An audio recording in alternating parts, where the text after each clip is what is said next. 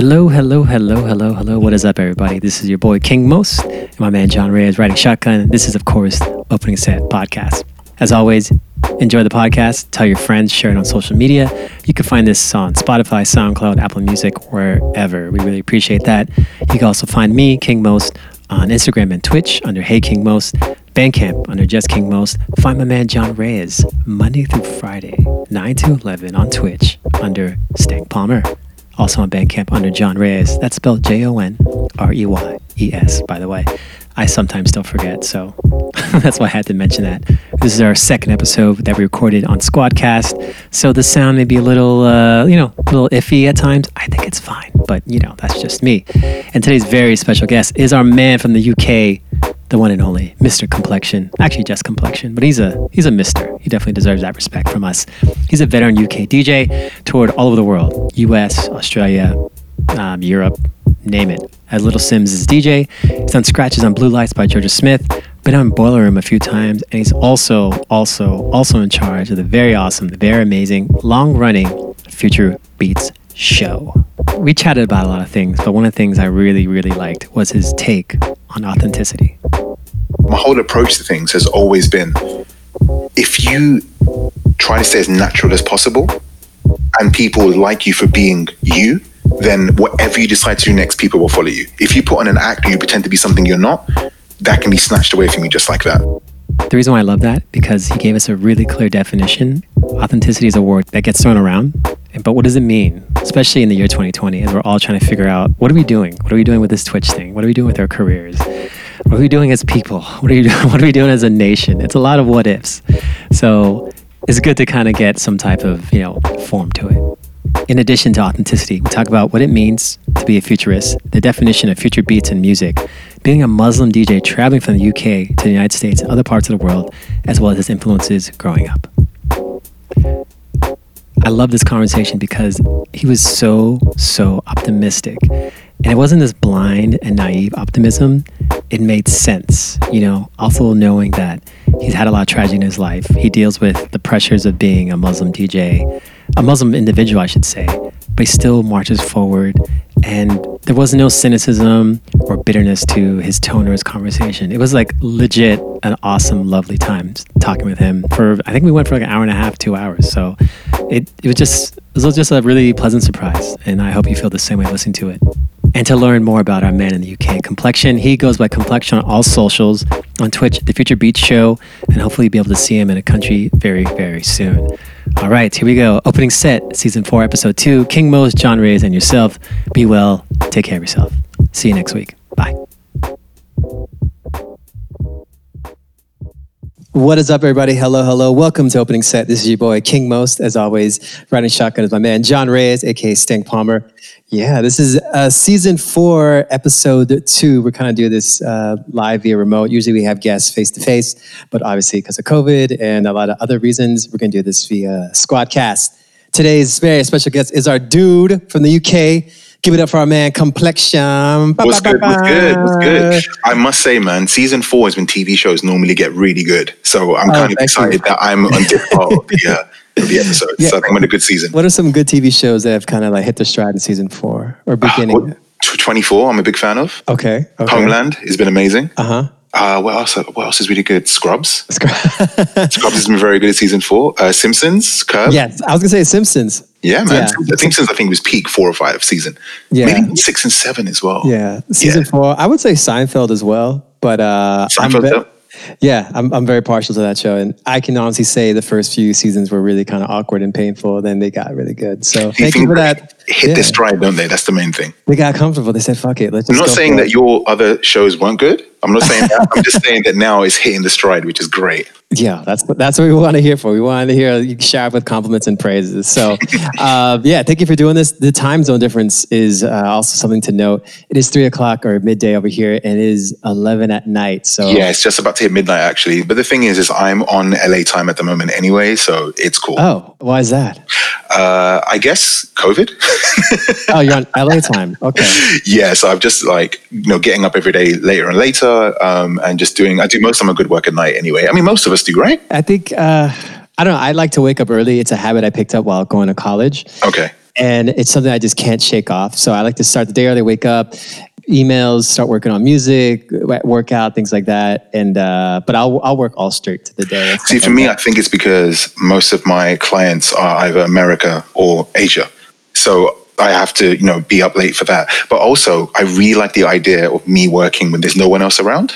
I kind of like that isolation, if that makes sense. were you? Uh, I, I'm asking, are you a club DJ Oh yeah, so um, the radio stuff is great, um, but unfortunately, it doesn't pay enough that I can live off of it.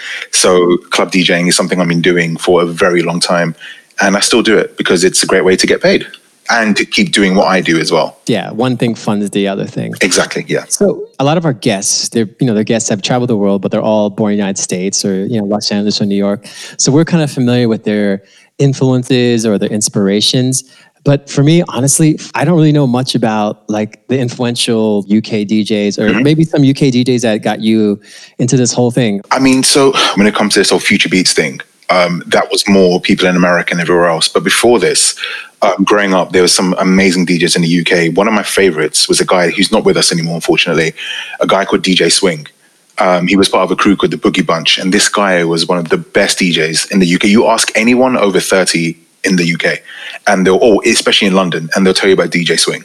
He was incredible, and uh, very luckily, before he passed, I managed to DJ with him uh, a couple of times. And yeah, he was just such a great DJ. I remember listening to him on radio. He was one of the people that I would listen to his mixes, record them on cassette tape, and then the way I learned to DJ was to work backwards. So I'd be like, how has he made that scratch sound? What's he doing? So I'd visualize, okay, he's clearly doing this with the record. And then I tried to emulate that working backwards, if that made sense. Um, so my style is really much based on swing and Funkmaster Flex. Those are the two DJs that if you listen to my R&B hip hop stuff, you'll notice the influences. I mean, Funk Flex doesn't scratch as much as he used to, but my style is really much based on those two guys. So DJ Swing for sure. Um, we have like a bunch of really dope hip hop cut DJs. I mean, DJ Woody, he's amazing. We have Mighty Atom. We have JFB, who's incredible scratch DJs. We have a lot of house DJs, jungle DJs as well, of course. Reggae, dub stuff. You know, that's all huge over here. You know, Yeah, yeah. Because over here, like I was talking to Jon prior, like, oh, who would be an influence for someone like Complexion? And I'd be like, oh, you know, maybe Benji B or like the Scratch Perverts. But yeah, it's kind of we're saying off off camera that America is so insular. We don't let a lot of information in when it comes to music. So But I yeah. understand though, because you guys have done so much. So why would you? You know, like it, it makes complete sense when there's so much going on in one place. You wouldn't really care about what's going on somewhere else because there's so much happening. I mean, hip hop was made in America. You know, I mean, dance music, house music, as we know it, Detroit. You know, Chicago, like that's where it comes from. So why would you turn somewhere else? I mean, I get that, but I, like we said off camera, I think now people are opening up a lot more now because now I hear the UK garage sound is like traveling around the world, which is crazy to me again as well. Yeah. Well, I want to kind of circle back a little more to like your early years. So you started around what age as as a DJ? Uh, started at 16, uh, and I wanted to impress a girl in high school, as we say, secondary school. So I was a major, major dweeb in school. I used to read comic books, play video games, and it wasn't cool back then like it is now. So I would genuinely get bullied for reading comics and stuff. And um, I had a crush on this girl, and I wasn't going to impress her with my Spider-Man comics. So one day I was sitting next to her in a maths class, funnily enough, and she said to me, "Oh, my cousin's a DJ. It must be so amazing to be a DJ." I turned around, I was like, "I'm a DJ," and I'm not even joking. That's how I started. Wow. Yeah, I begged my mom, "Can I get turntables? Can I please get this?" And the thing was, around about this time, my father had just passed away, so my mom kind of wanted to keep me happy. So she was kind of like, "If I get him stuff like that, he'll, you know, hopefully." Won't go off the rails, basically, you know. Uh, so yeah, I had a pair of Pro 150s. I don't even know who makes them, but they were just like a 12 second startup time belt drive turntables. And I started off with them. And I used to play a lot of basketball. So what happened was, at one point, I was like, I want to study, but I can't pursue basketball and DJing. So what can I do? So I thought I'm not going to make it as a basketball player. It's not going to happen. I haven't been Oh, playing. you, you played like that. You thought you were going to go pro. Yeah, I was going to study. Whatever happened, I was going to study. And then I thought somehow I thought maybe I'd go pro. I don't know. I wasn't that good, but I thought in my head I was like, yeah, I could go pro. Like maybe I can. You know, How Um, tall are you? Let's just say I'm that. six three. Oh, okay. So you So like I a- guess- a, point guard. But maybe. here's the problem. Uh-huh. I played as a power forward, but I'm a point guard size. Okay. It's just because a lot of people around me they weren't very tall. So if I went to America, I would be point guard size, but my handle wasn't great. However, my whole style was based on Rodman. So I was that guy. When it comes to rebounding and defensive, I was that dude. Wow. And you gave this all up for a girl or for DJ? Or I don't, Well, hey, listen, man, look, we're here now because of this. So yeah, that's true. That's You true. know. but you, you could be, you know, hanging out uh, as a possible NBA mean, pick. You know, I highly doubt it, but hey, in my head, you never know. It could have happened. I think there's one guy, I think when I was younger, there was one dude who played for maybe the Suns, I'm not sure. But he was like half British, so he wasn't even like fully British. But no, I think the whole thing was back then I probably would have paid for like a European team or something. But I just figured, look, I haven't been playing for a long time. I don't think it will happen. So I thought, stick with music. So then I stopped for two years and I picked it back up again when I was 21. So 21 to now, just been DJing. did you have the Pro 150 turntable? Oh, I or- moved up. Yeah, I moved up to a pair of Sound Lab. I think they were DL or DSP threes, which was slightly better. And then eventually I got myself a pair of 1210s, which I still have now. Yes, yes. What mixer?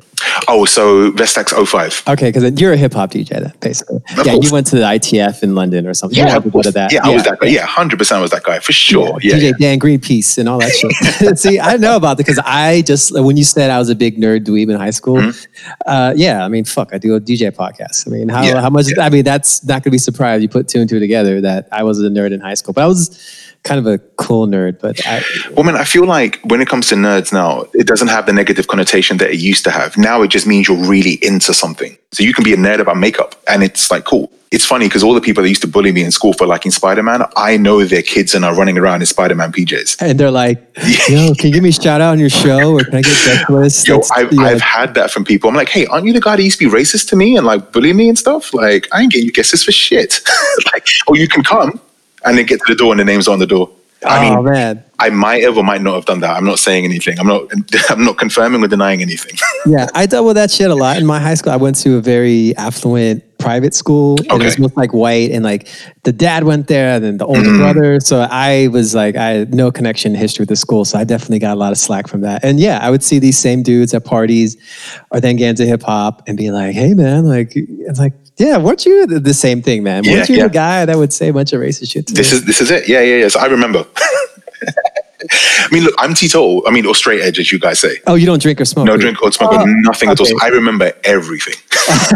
you say T tall? Is that the term? no, teetotal. teetotal. Yeah, Okay. T E E, then hyphen total. I don't know why I do this, but I love sprinkling random like English slang in my. My I love that, man. No, it's amazing when I hear it. When I, when I, even when I was in New York, what was actually really funny when I was in New York in September, Top Boy had just come out on Netflix, the new season. So I went to CVS and I was talking to my booker who was with me. And the girl behind the till goes, oh, why are you talking with that accent for? And I'm like, I've just binge watched all three seasons of Top Boy. This is how I talk now. You gotta, you don't know, make a joke of it. Otherwise, people would just be like, But it's just so funny to me. I mean, because I'm not from here. yeah, I mean, yeah. I say the one I like to say. I like to say get amongst it as well. Wow, Uh, that's not something you guys say in the States? Get amongst it? No. Yeah. Oh, no. wow. Yeah, yeah. My friend Ben, uh, he's also a really good record collector and DJ. I guess his family is, is British, and they would say, oh, "Get amongst it." And Mm, okay. Then, and then you know, queue like you're in line. To Yeah. fuck with people. I think it's the same thing. I just like, like to throw people off. Like, oh yeah. I said at- that at Denver airport. I think I had a connecting flight to San Francisco. I had a breakdown in the airport, man. Like, because I think that was the last flight for a while because I had been traveling so much. And then I was just hungry. I was tired. I was so out of it. And the airport's so depressing. Like, it's just gray and just, and I ordered some food and I had this really bad, like, chicken Caesar salad. I don't know what it was, but it just made me just, I started like bursting out into tears, man. I had a real Oh, breakdown. I think everything had just hit me constantly, and then having that bad Caesar salad was just the The last thing. The last Yeah. thing. That was it. Yeah, I felt great afterwards. I was so so happy to leave that place. But I said to the woman behind the till, I was like, "Yo, where's the queue?" She's like, uh, wh- wh- it's wh- like "Oh my bad, the line. Where's the line start?" You know. and they're like, oh, okay, yeah, it's all the way down there. But you know what's crazy though? They were, I remember because the flight was delayed. They were giving people like two thousand dollars to not get on that plane. Oh, shit. And I was like, "No, no, get me on that plane. I'm leaving. I'm not staying in Denver. No way. I'm not staying here." I would have stayed, but yeah, your, like, nope. your case is a lot different than, than mine. Yeah, I was like, "Get me out of here, man, please." Well, now that we're talking about that, and I mentioned earlier that a lot of our guests, you know, they're from the states, and I'll ask them about like traveling, you know, to other parts of the world. I think uh, actually in our first episode we had Jay Espinoza, who Great just DJ. won- Yeah, an awesome DJ and a, and a friend of the show. He just came back from his first tour after the Red Bull battle. Okay. He was kind of sharing all the little tips and tricks and things he does and what he kind of feels and what he misses and he doesn't.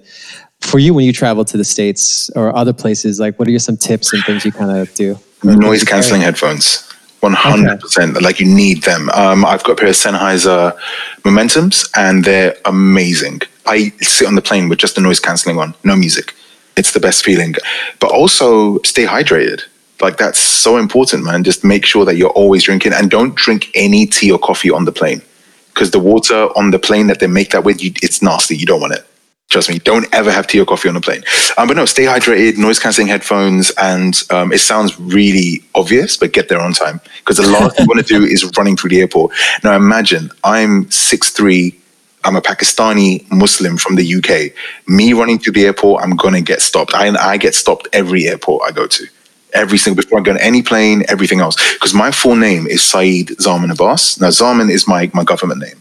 Saeed is my family name. However, Saeed supposedly what the airport lady told me was a name that comes up on the terrorist database. So everywhere I go, I get stopped. And imagine I got stopped coming back into the UK. And I, as we say in the UK, I switched on the woman. I was like, what do you mean? And she goes, yeah, the name is known for like terrorist, I don't know, connotations, whatever. And I was like, so if I change my name to like David James, I'm good. She goes, yeah. I'm like, do you know how ridiculous that sounds? So I have to get to the airport at least an hour earlier than I should be just because I'm going to get stopped. Wow. See, Yeah. you know, it's so funny. Like a lot of DJs complain, like, "Oh, I'm in the middle, the middle seat," or Oh, no. "Oh, no, I'm- like no, I I'm gonna get get deported. racial profile." Yeah, yeah, exactly. Yeah, 100%. Yeah. I mean, when I left to go to my last US tour, I got stopped three times before I even got on the plane in London. Wow. My own, I said to the guy, I live near the airport, I was like, dude, if you look through the window, I live there. like literally, you can see where I live. And it was so funny because when I got through passport control, I'm walking like to the left, and the security guy's kind of walking towards me like this, trying to intercept me. And I start getting more and more left, and he's still trying to intercept me. And it's, and it's, and it's just like, I don't know, man. But I mean, what can I say? There's nothing much I can really say, right? I think that to me is really important, getting to the airport early so I don't miss my flight. Yeah, I mean, if, if I could kind of you know take a, a sharp left to the turn of being Pakistani and Mm-hmm. also being a hip hop DJ in London, like. There's definitely discrimination for sure. Uh, Of course. You know, we, we have like you know these kind of dress codes that are very coded language, like no baggy pants and no Oh, of course, this. yeah. And then it, I was kind of wondering about what's club culture like in the UK, but in specifically to this, we're talking about discrimination and being at the door, and also being a Pakistani. And, I mean, so the thing was growing up, being a hip hop DJ, I wouldn't get booked at the hip hop parties because people would say, You're not black, so we don't want to book a non black DJ. And then all the bottle service clubs, which are rich white dudes, they wouldn't book me because I was brown. So the only way I thought I can get booked is if I get really good. So I started scratching, learning how to do this and learning to do that. Because if I get really good, people will book me. But now, I mean, what's just to fast forward quickly now, now I think clubbing's definitely in a much better place. But however, back then, there were a few people that I worked for. There's a company I worked for called Scintillate. They were one of the first companies in London. So the owner was um, a model and he would bring all the models out to, to party. Then he would be like, oh, I may as well just start throwing my own parties. So eventually I started working for them. And um, when I was working in the office, they would have on a notepad, we don't want no more Asians, no more black, or Chinese people are okay for this club. And the one thing they'd say to me, which I never forget, is they'd say to me, we only want nice names on the guest list. I'm like, what do you mean nice names? And what they obviously mean English sounding names. wow, the David James you were mentioning earlier, the whole TSA thing. Yeah, there were things like that, you know. So that's how it was. And it's the bottle service clubs to a degree are still like that. You know, actually, they are. I'm not even lying. They are like that still. Now, as you know, the bottle service clubs they pay very well. And the funny thing is, they play black music, but they don't let black people into the club. Mm-hmm. Mm-hmm. You know, Man, it's so funny. Like, I want to say I'm surprised, but I'm not. No, of course not. No, no, because it's like- the same yeah. thing in America. Hundred percent, of course. I mean, I have friends that fly over to play some of the bottle service clubs on the West Coast, and they tell me it's the same thing. But the great thing now is there's a whole generation of kids that are growing up without that prejudice. So they're throwing block parties. They're throwing. I mean, what's happening is there's a place called Shoreditch. I don't know if you're familiar or not. Yeah, Uh, we know. East I know yeah. of it. Yeah, I mean, I hate it now because it's super gentrified. It's like being in Williamsburg. That's Okay. literally what it's like. However, there's some really great venues there, and they throw some great parties. There's one of my favorite parties a DJ at is a party called Living Proof. Oh yeah, yeah, with Khalil. That's it. Yeah, with Khalil. Yeah. yeah, yeah, and um, Snips, Uh, Raj, Snips. and Yeah, Budgie. yeah. Yeah, Yeah, so right, I, I um, played with them a few times, and that's a great party. You have like 800 people, all colors, creed, race, whatever, everything, just having fun, enjoying themselves to good music. And that's what we need more of. However, the bottle service clubs will always exist and there'll always be that racism at the door. That's always going to be there because people want to get into these places for some weird reason. I don't understand why. It's interesting. We're talking about the identity of clubs right now because clubs, at least I don't know what the situation is where you're at, but over here they're done. Like they're closed. Same. And to be honest, I don't know which ones are going to be around bottle service or non-bottle service. And on top of that, I kind of felt like the idea, the concept of bottle service was like very was dwindling. Um, I mean, the, the thing with being in London is, especially in uh, the West End, which is like the central part of London, you know, near Kensington, you have loads of very rich people who want to go out and spend money just to show up. That will always exist. You know, in Kensington, we have such a huge Arabic community there. And these guys, you know, have so much money. They just want to come and drop money. Yeah, just keep dropping money. So I think clubs in that sense will always exist because there will be people that want to live that lifestyle. There will be people that will spend a quarter or a half of their pay packet just to act like they've got lots of money on the weekend, which I'll never understand. yeah, I mean, you could live it up at a fraction of that price at all. But I mean, people want it what they want, you know. And as I get older, I just don't judge. I'm just like, listen, if you're not hurting anyone and you're having fun, then you do you. Like that's cool. Okay. You know, I want to also kind of dart back to something about being Pakistani and being a hip hop DJ. Was there a stigma within your community of being, well, why are you playing black music? Why are you doing No, not at all. Um, because black culture has always been cool. Like it's been amazing, you know, like growing up, like fashion, music, everything. It's incredible. Why wouldn't I want to be a part of that culture?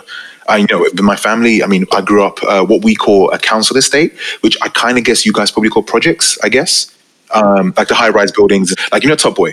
That's kind of where I grew up. So I had friends from all over: Nigerian, Ghanaian, West Indian, uh, you know, Indian, everything. So my house would just have all kinds of people in. So my family would never, it would never be a thing like, you know, be scared of black people or don't do this, don't do that, because it sounds cliche, but we just didn't see it that way. You know, growing up, it was just your literal neighbors? Like, yeah. literally, yeah, literally our neighbors. You know, um, yeah. I mean, music was just music. It was never really a thing like that. And my uncle, he was always big into music back in Pakistan. He was part of a pretty big band out there, and he was like a road manager for a lot of people. Really connected. I mean, he's the guy that used to be part of like a big group, but settled down and had a family. So all the musicians talk about him, like, oh, you don't know how sick he was, but he's just here with four kids now, you know. So I think he said things to my mum as well, you know, because I think the big worry was when my dad passed away, what I was going to do. Is he going to be okay and whatever? And the fact is, I just, yeah, I just stuck with music. I studied, and then money started coming in from music. So I've been DJing professional full time since I was 21. So for the longest time, money's been coming in for music. So I guess if it can pay my bills, then great. I mean, the funniest thing is, is um obviously because I'm straight edge. I've never smoked, never drank or anything. My friends who would come out with me because they knew I was like the, the good boy of all, like the, all the aunties knew me as the good boy. So everyone would say, "Yo, I'm with Zaman. I'm I'm going out with him."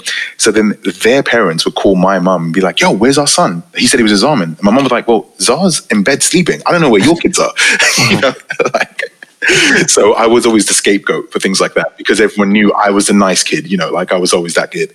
But yeah, it was never a thing for me. I, I can see for some people maybe it might have been like, why are you playing black music and this and this, but never a problem for me at all. Yeah, as long as you're safe, you're studying and, and actually making income. Yeah, that's something. Yeah, that's something I've talked to other guests like DJ Toy and, and other people I talked to.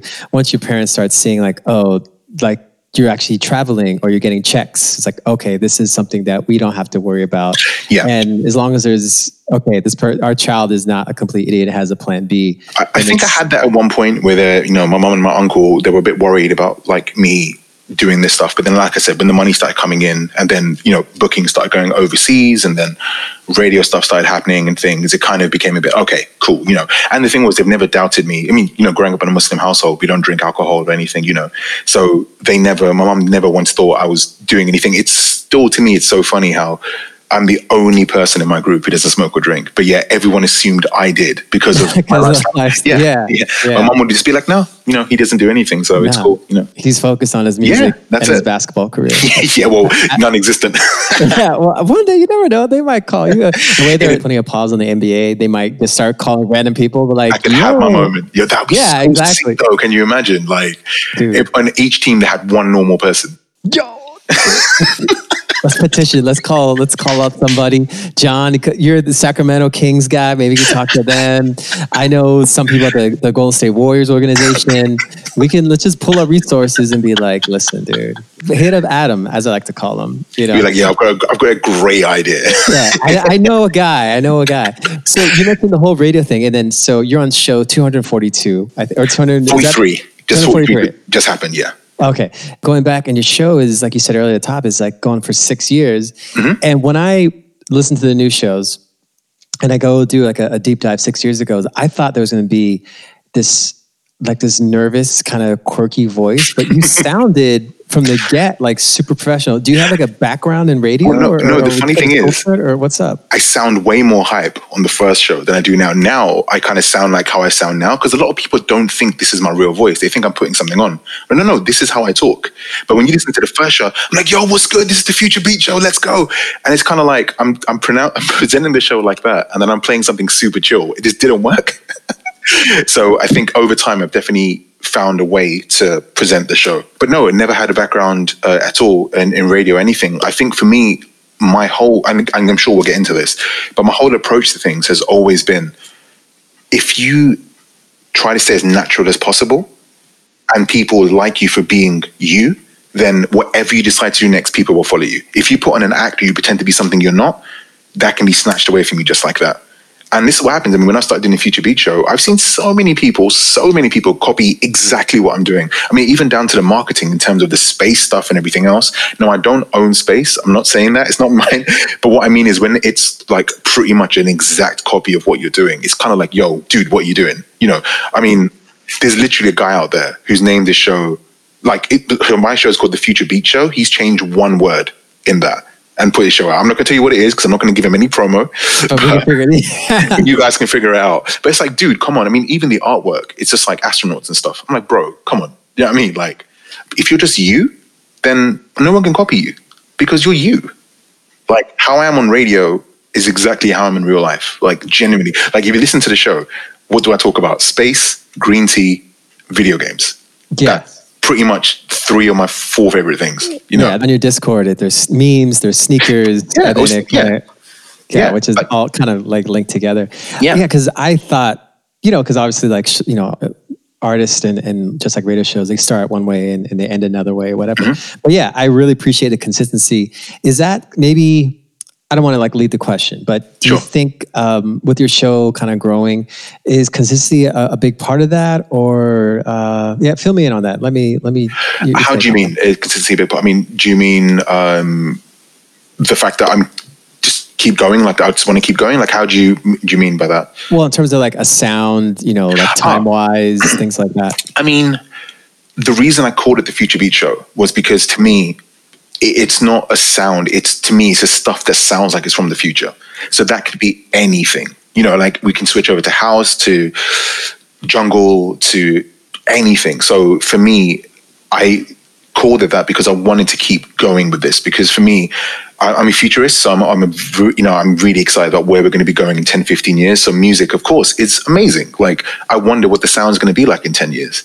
And for me, I just want to kind of jump ahead and just kind of be on it early, if that makes sense. So, um, in terms of musically, I'll always keep changing. So I don't want to be trapped in one thing, which I think is really helpful with the consistency. Because if I was playing what I was playing six years ago, people aren't making that sound anymore. So I think with this way, I can always keep it moving forward, if that makes sense. Yeah, yeah. I think I think reason why I ask because when I'm doing flyers or telling friends like, "Oh, what are you guys playing tonight?" Like, "Oh, mm. we're playing hip hop, R and B," and I kind of say, you know, like yeah. sound cloudy stuff. Yeah. And and some people say, yeah, future beats, future R and B, future house, and we're always trying to figure out like how can we kind of like describe this sound and i think yeah. you, what you said was like how i would describe it it's very yeah like, i mean you know what i say i say it's the most organic sounding electronic music you've ever heard mm-hmm. That's okay. it. That's that's how I present it to people. You know. Do you say organic because it's made just by people without referencing it, just doing what's in their head and putting it this out? This is or? it. Because what's happening now, you've got kids that are 12, 13. They get given a MacBook or a PC or anything, and they're like, right, make music. And that's it. You know, whereas with me, I grew up on Premier, RZA, the Neptunes, Just Blaze. You know, um, if I produce, I'm going to sound like those guys, which is why I don't produce because that's what I've been influenced by growing up. Whereas you've got young people now who are, they don't have none of the influence. They're literally just, just sounds cool and they're putting it out. And that's what I love. You know, if you listen to a lot of SoundCloud stuff, you probably notice this as DJs. You have people making remixes and they put the acapella on the same BPM but the wrong bar. And I'm like, yeah. if you just if you just nudged it one bar forward, it'd be perfect. Yeah. You know, but again, it shows you that they don't know what they're doing in that sense. They are literally like, cool, it's the same BPM, let's go with it you know. Yeah, you know, I like that you're very positive about that because that's something that I and other other DJs I've seen would just rant about, like, oh, it's off beat or it's off account, the beat is too blown out or whatever.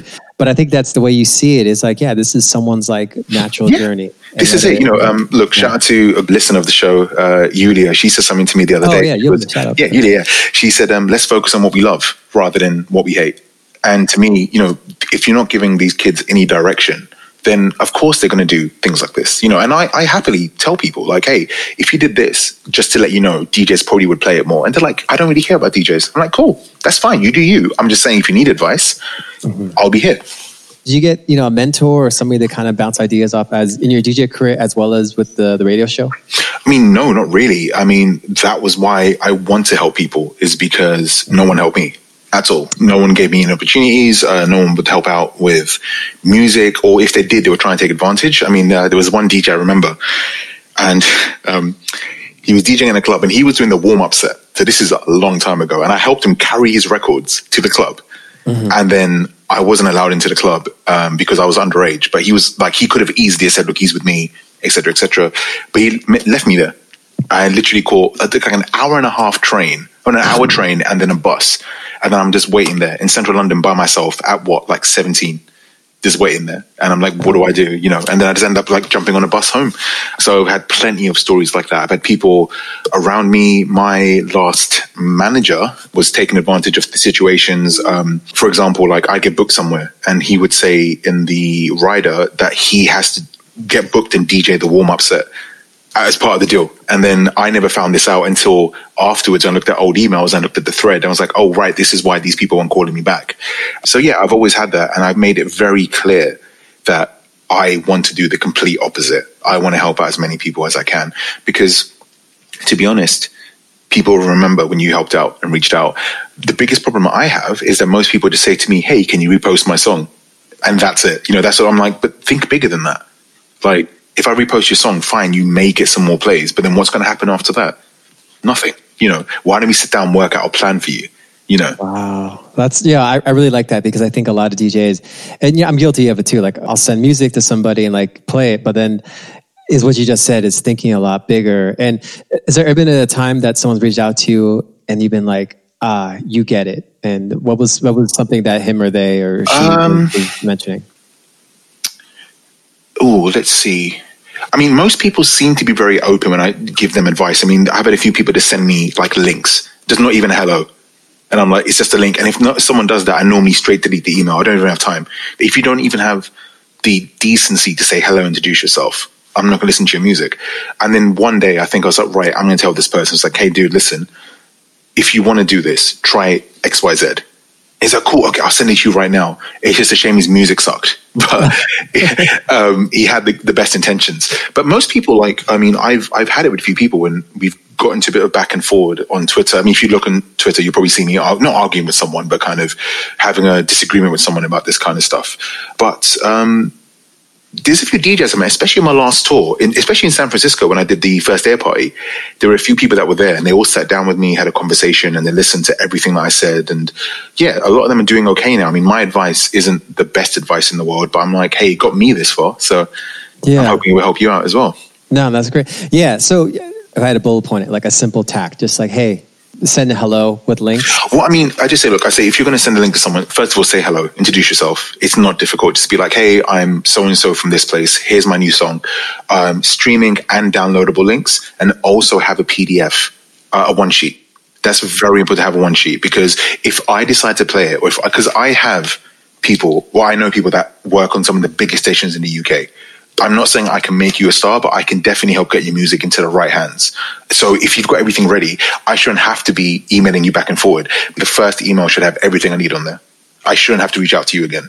You know, unless you're saying thank you or yo, this is amazing. We're yeah, but uh, yeah, yeah, that's exactly it. And that's all it needs to be done. So I mean, it's not difficult. A streaming and downloadable link, introduce yourself, and a one sheet, and you'll be surprised how many people don't even do that.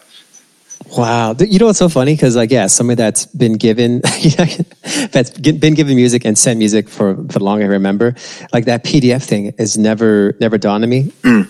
But yeah, that little thing you mentioned seems so minute, yeah. but such a big thing. Of course. I remember someone asked me like, "Hey, I don't know you. How you doing? Is it okay if I, I send you music?" And I was like, "Yeah, dude, thank you for asking." But then, see, for me, I'd have to disagree with you there, only because to me that's an extra email. Oh, like okay, it, okay. it, shouldn't be like, "Hey, can I send you music?" And it's like, "Yeah." Here's the music. It should just be like, here's everything. Or I guess if you have a specific email for music, so I have one for music so it's like, if you send stuff there, that's purely just for music. Don't email me saying, "Hey, can I send you music?" Or like, "This guy played it. Do you want to play it?" Well, no, not really, because clearly I'm second to this person. So that's another thing. I'm glad you mentioned because I have a friend on KCRW and he goes, "I hate when DJs or artists send me music. Oh, so and so plays play is playing it, and he's like, to your point." yeah, why am I going to play it if it's already being played on this? So don't yeah, mention so that. You're, okay. you're good. Ooh. You're cool. You're fine. Do your thing. No worries. Dude, we're getting. I, I love this little section. We're getting some real game on how to get your music out and, and heard. Yeah, no, completely. And I think e- even having relationships with people. I mean, there's people that have followed me on Instagram or Twitter and engage with things. You know, because I tweet and talk about sneakers, video games, comic books, and stuff. And there's people that talk to me, build a friendship, and they say, "Oh, hey, by the way, I'm also doing some music. Would you mind if I send it to you?" Yeah, of course, please do and then people attend it, and then I'm more inclined to listen to it. I'm like, this person has made an effort to actually talk to me, which is nice. Yeah, what you're do, what you do, like connecting people, building a community, a rapport, and then so it goes from there. So I want to get into the show specifics. Like I want the nuts and bolts of future beats on a typical week of your show. Kind of tell me your ritual to get in the zone for the show. Yeah, I mean, uh, on the day or throughout the week? Just you know, in, in preparation leading up to it. So I search SoundCloud 30, 40 minutes every day for music. I take time out to do it. Um, so I normally go make some tea, sit down and search for music. I get 90% of my music from SoundCloud. Bandcamp as well. I don't, I mean, what can I do with Spotify and Tidal links? Nothing. And Apple Music links, I can't download the music. I can't, unless I buy it, you know. So I search on SoundCloud for everything. Um, and yeah, I think that's pretty much it. So 30 to 40 minutes a day, or sometimes 40 to 50, I guess, searching for music, going through emails, drinking lots of tea, and also checking out like loads of space blogs. I mean, that's where I get a lot of my inspiration from when it comes to the artwork. For me, the reason the whole space theme exists for the show is because I love the concept of space. Like, I love the idea of space, as in the idea of it. I love space. So I thought, how can I talk about space to people without coming across really geeky? If I mix it with the music, I now have people saying, "Yo, have you seen this NASA thing about this planet or you know whatever?" I'm like, "Yeah, of course I have," you know, um, which is great because people now talk about space and they love it, you know. So for me, that's a very big part of the show as well. So I'm always looking for photography, for old videos. I mean, there's a whole big thing on YouTube now where people are taking old moon landing videos and making them 4K 60 frames a second. So it looks insane. So then I'm using them for some of the promo and things like that. So yeah, it's pretty much, it's not something that I do once or twice a week. It's something I'm like, constant. It's yeah, it's every, it's like a daily thing that I do, if that makes sense. You know, so every day I'm like, I have to check music, I have to do this, I have to do this, and then yeah, I think on the Sunday, well, now the show I'm doing it on Monday at the moment, but on Sundays I used to do it on a local radio station called Westside 89.6 FM. They're called Westside because they're in West London, nothing to do with the West Coast. um, but yeah, so I do the show on there. It was 9 to 11 on a Sunday night. And yeah, it was just getting to the studio, doing my thing, turning all the lights off. That's one thing I do. I turn all the lights off in the studio. You know, and I had one of those little um, space lights that, that project. Yeah. Like, yeah, I have one of those. I turn all the lights off, do that, and uh, drink some tea and do my show. That's literally it. It's something that I do daily, and everything that I do, I do by myself. There's no team. Yeah, well, I, I think I want to mention the whole space thing because you know, uh, you know, you have astronauts and, and yeah, the yeah. NASA thing, and then you call the your your mem- your followers or friends on the Discord astronauts. Yeah, the astronauts. Yeah.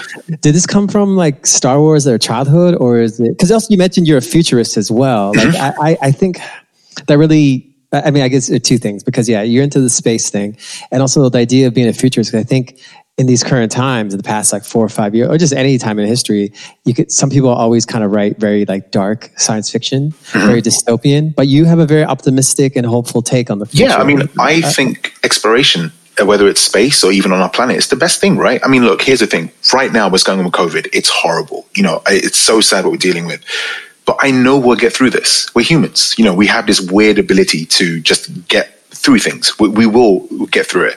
And when we do, everything changing. People that worked in big offices and stuff now, they're like, offer companies like, well, you can kind of work from home. It's cool. You can do it. And I think this will carry on, right? So even with things like that, it means people will have more time to do things they enjoy. If they do that, they'll probably be happier people. If they're happier people, they won't be assholes when they're out and about, right? You know, like I know people that have to travel two hours a day to get into work. They don't have to do that now. So they're freeing up four hours of their day by working home and doing what they want to do. So there's little things like that I always look forward to because changes will happen, right? So for me, we can focus on a negative. Yeah, of course we can, but I also want to see the good things that come out of this. You know, like I mean, look at us as DJs. Yeah, clubs are closing down. You know, things are it's really bad. However, Twitch streaming has become like a legitimate thing for people now. You know, I've I've done two birthday parties through Twitch. People have booked me to play and I wouldn't be able to do that otherwise, you know. Um, and also, I think to me, it's just about how we use what we have in front of us, if that makes sense. You know, like for me, we could sit there and just complain and moan about things, or we can go out and try to be better people and help each other out as well. Does that make sense? Like, yeah, no, no, I love that. I think what happens is that maybe it's just my own thinking is that I could be very cynical, and also maybe this is a an American thing. But yeah, our you know, sometimes we could always think the worst is going to happen and we just kind of brace ourselves. But I think, especially right now, it's nice to hear anybody talk about optimism because we just don't hear that in any form of media right now. Well, look, I'll, I'll, I'll, tell you something, right? So, whenever I talk about this, it always puts a dampener on things. So, I do apologize now, right? However, I lost my dad when I was 16, and then my younger brother passed when I was 18. So, for me, having to deal with that, uh, my brother was nine years old. Like, my family's probably been through a hell of a lot. But we got through that. And I'm not saying we're okay, we're not okay, but we adapt, we move on, and we try to focus on positive things. And for me, you know, to, to go through that was such a bad place. It was such a bad thing to go through. And I'd seen my mom and my sister deal with things. And the fact we got through that, I feel like we can get through other things. You know, we can. Um, and it might be, yeah, it might be hopelessly optimistic, but then I also think to myself, by me being sad and living in the past, that's not going to change anything for the future. I want to look forward towards things and be like, right, what good things are going to come out of this? Because I also believe that we can decide how to feel, not fully, because if you're having a really bad day, you're going to have a bad day. But then you could focus on seeing your friends or seeing your partner or maybe getting an amazing meal or something. We can focus on that, and that can be the driving thing to get us over something negative, if that makes sense. Is that what you mean when you say you're a futurist in that? Well, not in that sense. No, I mean, just in terms of technology, I love that. You know, like for me, just to see where we're going to go technology wise. And I mean, it's sad that I probably won't be around to see tourists in space and stuff like that because that probably won't happen for a long time. But I just like how we're going with things in terms of technology. It's amazing for me, you know. With the rest of the attitude, I guess it's just, man, I guess we just choose to focus on what we want to focus on. We could focus on not having gigs and not having radio and this and this, but then I much rather focus on I have more free time to connect with people like yourselves. I mean, look, Jon, we met purely because of Twitch and radio stuff. You know, that's it. Now look, I'm on your podcast. That's crazy to me. And not only that, all the people in the Discord, shout out to the astronauts, they now listen to Jon's Twitch stream and other things. And that's amazing to me. And this stuff would not have happened unless we weren't going through what we're going through. You're mentioning this idea of community, and is that something that was kind of ingrained in you when when you started DJing, like, or is it more? I just want to share music and share my talents, or is, or was it maybe could have been two things? I mean, for me, I, I, never had a community growing up when it comes to music. You know, all my friends, uh, understandably, we were young, going to these bottle service clubs. I mean, one of the first clubs I DJed at was a club called Mayfair Club in the centre of London, and it was for you know Mohamed Al Fayed. No. Okay, no. so he this dude's got paper. he, you know, this store Harrods in yeah, yeah, Harrods. He owns Harrods basically. Um, yeah, okay, yeah. yeah. so I, D- I DJed for his daughter's birthday. okay. Jennifer Lopez was there. Uh, Canibus, the rapper, was there. Weirdly, and it was really funny because my friend brought Canibus over, and then I'm not even joking. My friend's like, "Yo, is this guy?" And I look at him and I'm like, "Where I know this guy from?" It's only when I saw his pendant that it was Canibus. and you're not going to believe what I had, what record was on the turntable. LL Cool J. Lounging, lounging by LL Cool J. you play it? I literally was like this. It was I had the record was on like paused, and I go, "Oh shit, it's Canibus," and I let go. And you're like, that's what a hit rap song sounds like, by the way, Canada. like, you wouldn't know about this. so imagine like we're like 20, 21 doing that kind of stuff. So all my friends, they just came with the free alcohol and the celebrities and the women. So I'm not saying they were using me, but we were young. We didn't think of anything, you know. And as I got older, I've now connected with other DJs. Obviously, we formed a community, but it's only been over the last couple of years. So I've never really had that per se because being a scratched, well, I'm not really a scratch DJ anymore, but when I was, the attitude was always, I'm better than you. So I'm not going to fuck with you because I'm better than you. You know, like I ain't going to come show you my things, you know. Yeah, that's very uh, hip hop. Yeah, yeah, exactly. Um, so the community aspect is only really uh, over the last, I say, four or five years. Because when I started doing my show, I used to get at one point 300 plays a month. I would sit there and individually message like 2,000 of my Facebook friends. Hey, here's my brand new show. Check it out. And it wouldn't even be copy and paste. I would write a personal message to each person. Uh, and then from there, it just, yeah, it just blew up into what it is now. So I love having the community aspect because I just believe that with the internet, we're also connected around the world, even though we're not next to each other and it's amazing. Yeah, no, I think it is amazing because yeah, there's people that I know, like Jon, who has a daily Twitch in the morning. Like, mm-hmm. there's now a community already like going in there, and there's like certain slang or certain terms or like kind of like subplots yeah. that are happening. Yeah. yeah. So it, yeah, it's if you explain it to somebody that doesn't use internet or is from like a you know, if you explain this to your parents or like, like, what are you talking? About? Oh yeah, completely. Yeah, and then like, yeah. no, no, this is. I said to mom, I'm going to go upstairs and do my radio show. Like, uh-huh. what do you mean? yeah, exactly. or, or, it's like telling people, oh, how'd you guys meet? Like, oh, we met online or we met yeah. on Instagram. It's like now that's normal for people of our generation. Yeah. yeah. But at, when I was younger, it's like, oh, be careful. They might be. You know, well, I remember when internet dating was like, what do you mean internet date? Are you that desperate to internet date? like, you know, and now it's just like whatever now, you know? Yeah, now there's people with like four different apps and, yeah. uh, I I'm, I'm not going to say his name, but my friend met his girlfriend by setting a different geotag on his dating app. So now he has a wow. girlfriend, an international girlfriend. It's like going um, really good. good so good. yeah, if, if you were a futurist back in like you know the, the like the start of all this and you explain that it'd be like what are you talking about yeah no I, I just love the idea of what tech's going to do for us now like for me it's i'm super fascinated by what's going to happen like machine learning is amazing to me because that's going to take algorithms to a whole new level yeah, actually, you know? and I've been using uh, this app. It's a desktop app called LANDR, where you basically put up your beats or your edits, and then basically kind of you know it does it, masters for it. It boosts all the levels. So I'm like, okay, I'm like, yeah, and that's like a total AI, and that's something that growing up, like you have to pay somebody. If you yeah. knew somebody, like how do I go and transfer these files? And yeah, yeah, now it's a lot easier. So I think in that regard, yeah, yeah, I think things like that are amazing. I think short term, but there's always going to be something for the human ear and the human touch. There's always going to be, you know, this is why I'm not afraid of algorithms. I'm like, yeah, then fine, go listen to algorithms and stuff. But if you want to, because the thing for me, the reason I don't like algorithms is because it's like, hey, okay, for example, you like Just Blaze. I'm going to play you more stuff that sounds like Just Blaze. I'm like, but I don't want to hear Just Blaze all the time. I might want to hear the Neptunes or Swizz Beatz, or I might want to hear Aerosmith. Like one of my favorite rock songs is uh, Whitesnake. Is This Love? It's incredible. I love that. But imagine if I just listened to algorithms, I would never come across that song. So for me, it's always good. Like, you know, with the show, if you ever listen to it, the show is pretty much like, I've just heard this song, you need to hear it. You know, yeah. it, it's like that. That's the whole concept of the show. Yeah, because I, I noticed the song that you kind of lead off with. I think there's a reason why every a radio person starts off their show with a certain song, and it's because it start it has something about it. Was there is there any specific reason why you kind of pick certain songs for the first lead-in track? I guess it just depends on what I have more of, because you know sometimes it's a bit more like the trappy stuff. Sometimes it might be more housey stuff. So I kind of want to say this is how we're doing the show because the reason I've done that is if you go back and listen to other shows, you can be like, ah, I know what kind of show this one's going to be this is going to be more housey, this is going to be more chill or whatever. So it kind of, without telling people, it's letting them think, okay, I know what this is about.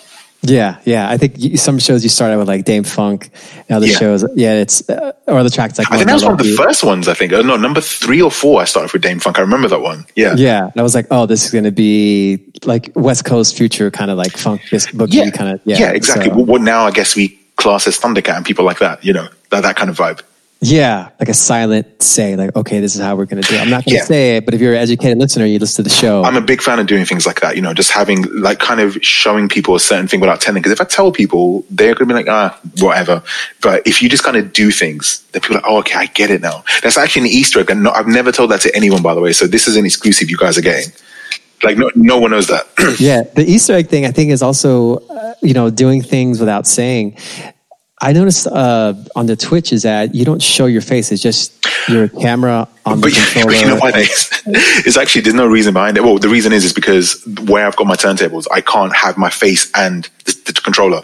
And I think out of the two, if you have my face, I'm just going to be looking at the screen.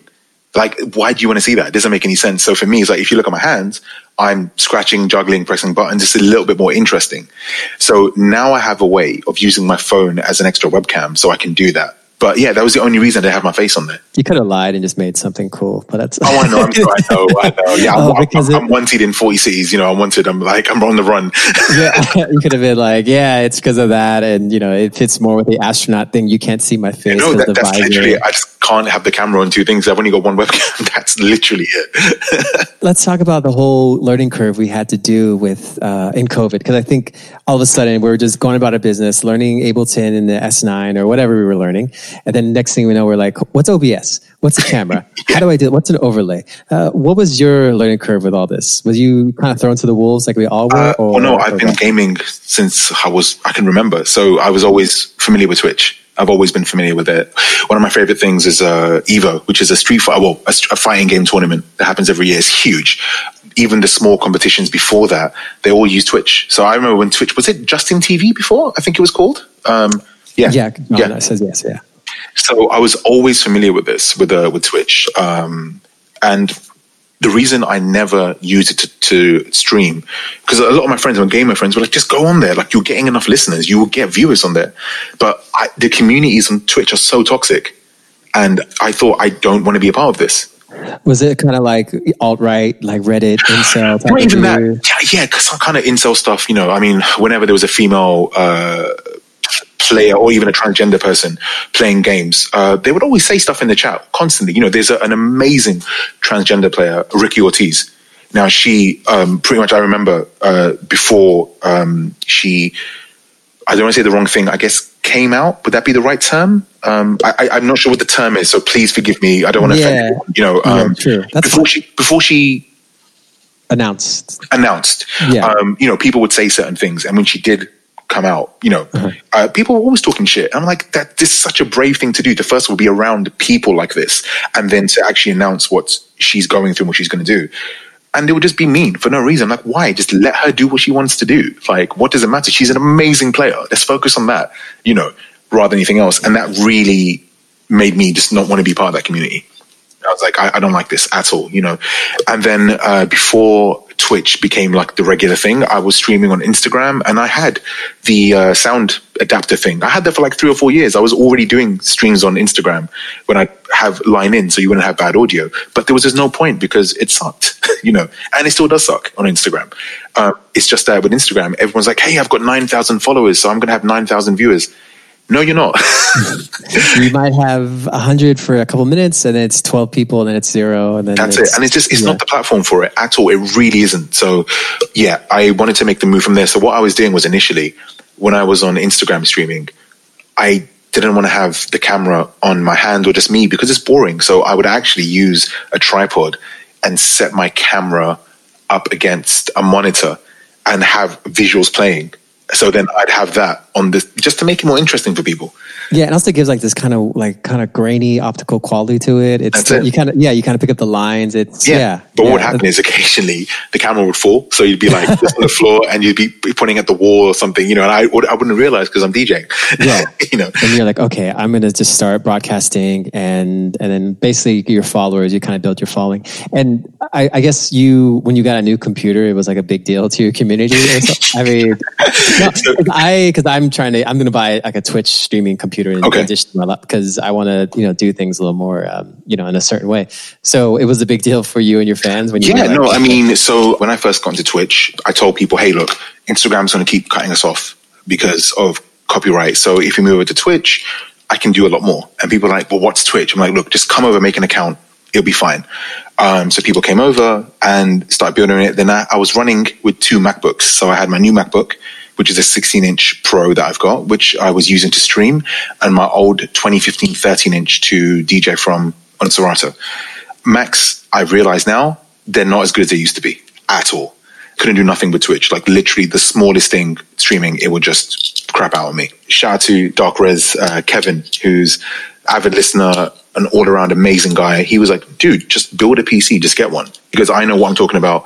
Tell me what your budget is and we'll do it. I'm like, okay, I tell you what, you tell me what I should get. And he, he made me like an incredible build, order all the parts. And he was like, look, you can build it. It's fine. Don't worry. You can do it. I'll walk you through it. I'm like, no, no, no. I'm a bit nervous. Because, No, it's fine. Because initially I was going to buy a gaming laptop and then he was like, no, no, no, don't get a laptop, get a desktop. So order all the parts. And then we basically had like a six hour Twitch stream where I built the PC on stream. And yeah, it was great. Straight first boot, it worked great. So shout out to Kevin. I'm forever grateful to him. He had the patience of a monk. Like he just sat there and helped me through everything. And yeah, it was great. And ever since then, it's helped out so much with the visuals. I mean, I'm running 4K visuals at 60 frames a second without even any problems at all.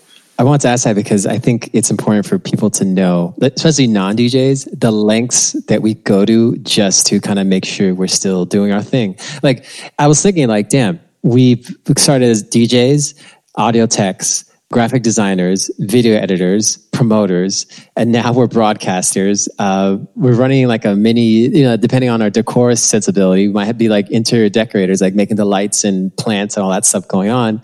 I just kind of think about like the things that all DJs do just to be like, not, and these are, you know, just to be at a base level, not even to be, oh, this, if I do all these things, I'm going to be, you know, super rich and famous or whatever. But it's like, no, it's just to kind of keep the playing field level. Um, and building a computer for six hours is like, fuck, dude. Like, for some of the things I've been doing on my stream, I mean, one of the most simplest ideas I've had, and which has worked great, is I just put my phone out my window and we watch the sunset while my show is going on and that's it. So the show starts and the sun's up, and then you see it go down. And if you watch it in a hyperlapse, which I've done, you can see it go down and the stars come out. And that's and people love it. It's something so simple, but it just works. And I've told everyone like you can do some very cool things, but it just depends on how much time you want to put into things. And I mean, I guess how much is worth it? Because if you're spending money and doing unique things, if no one's listening or viewing, I can see why it can get annoying. But there's so many people I've said to, look, it's better to have a hundred people that will pay twenty dollars to come see you than a thousand people that won't pay anything. But all I get from people constantly, and I'm saying this to everyone who's listening to this podcast, stop focusing on the numbers. Like seriously, it's fucking stupid. Like it's the most backwards thing I've ever seen. All I ever get to people say to me, "Oh, I do I don't want to do my Twitch stream because I only had ten viewers." Who gives a fuck if you had ten viewers? Like I remember having like imagine I put my time and effort into doing my Future Beat show, and I'd have 20 listens, 50 listens in a week. You know how like that really used to take me back and be like, oh man, this sucks. But then I, I remember I put my show on Reddit, right, when I first started, and people were like, no one cares because this has only got 10 views or 10 listens. That's what people would say. Then other people would be like, yeah. And someone would say, this guy talks too much. So they made a playlist of all the songs on my show. And they said under the same thread, hey, I made a playlist of this guy's show with all the songs without him talking. And then I was like, all right, cool. If you're going to keep being like that, I don't care. Keep going and then that just spurred me on to be like i'm just going to focus on building the community building on listeners and connecting with people. Because the great thing about my show and this is, sounds very self-serving so i do apologize is i feel like people can reach out and talk to me. Like I'm not, I'm not on a pedestal. I'm not like hey look at me. You can't talk to me because i'm this and this. No i'm like here's my number. Text me. Call me if you want to. You know what i mean? I'm sure with Jon as well. Like i think after two messages like Jon can i call you He's like, yeah, cool. Let's, let's just talk on the phone. You know, like let's just do this because I don't want to be unapproachable because I know when you connect with people, they will do way like they'll support you. They'll really have your back, and that's the most important thing. And the problem is now people think like, if I don't have 50 views, 100 views on Twitch, I'm wasting my time. No, you're not. It takes time to build on this. Imagine it's a whole new platform, a whole new thing for people. We're all adapting. Keep going everyone can do this, but do not focus on numbers. It doesn't matter. Okay, if after two years you've still got 10 people, you're doing something wrong. But just keep doing you. The way I started doing Twitch was like, all right, I'll practice and I'll stream my practice sessions. In fact, that's what the early uh, Twitch streams were. I had a video guy skateboarding and I was playing 90s hip hop. I was just practicing cuts and juggles. I was like, if you want to, I'm going to do this anyway.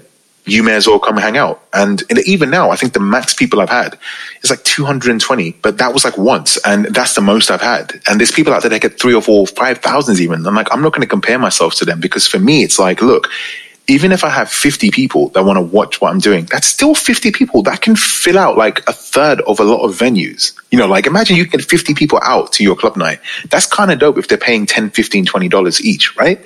If you've got 50 people, half of them will probably sub to you and give you bits. You can make some decent money from that. So stop focusing on getting ridiculous numbers because who cares, man? Like just do your thing, enjoy what you're doing, and it will work out eventually. But I think people now they focus far too much on numbers initially. It's like, hey, I'm doing a Twitch stream. I want 500 viewers. Bro, it's not going to happen. Like, it, it's, it's not. It's not.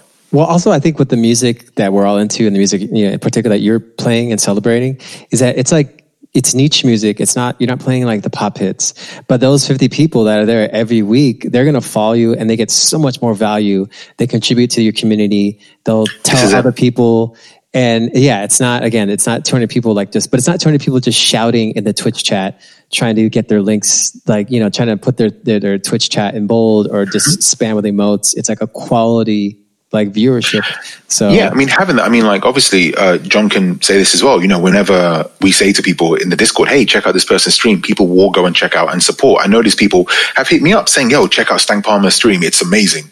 You know, and they're like, "Your complexion, why are you not listening to this?" I'm like, "Oh shit, I need to go listen." You know, and this is my viewers telling me this, and that's what I love. You know, and if people focus on that over just getting numbers, I think the career will go way further than that. You know, like it would definitely be more beneficial than just focus on getting numbers now because numbers don't mean nothing. Yeah, they don't. You know. Yeah, I, I, was just talking to Jon that uh, I just got a, a, notice, not a notice, but I noticed that I'm at a million plays on my SoundCloud. Mm-hmm. I'm like, cool. Like I don't really that. I mean, it's like that. It's nice. I, I think at a at a younger, I was younger, and maybe less cynical about numbers and metrics. I'd be excited, but it's like, dude, that mm-hmm. isn't that million plays didn't make me any richer. It made SoundCloud guys richer. It made me maybe connect with more friends and sell stuff on Bandcamp. But it's all like very roundabout things. So that million I mean, plays, you know. The other thing as well, though, I do say celebrate the milestones. I mean, a million plays is still a million plays, dude. That's amazing. You know, like that's still great. But you're right, though. It's like celebrate and keep it moving.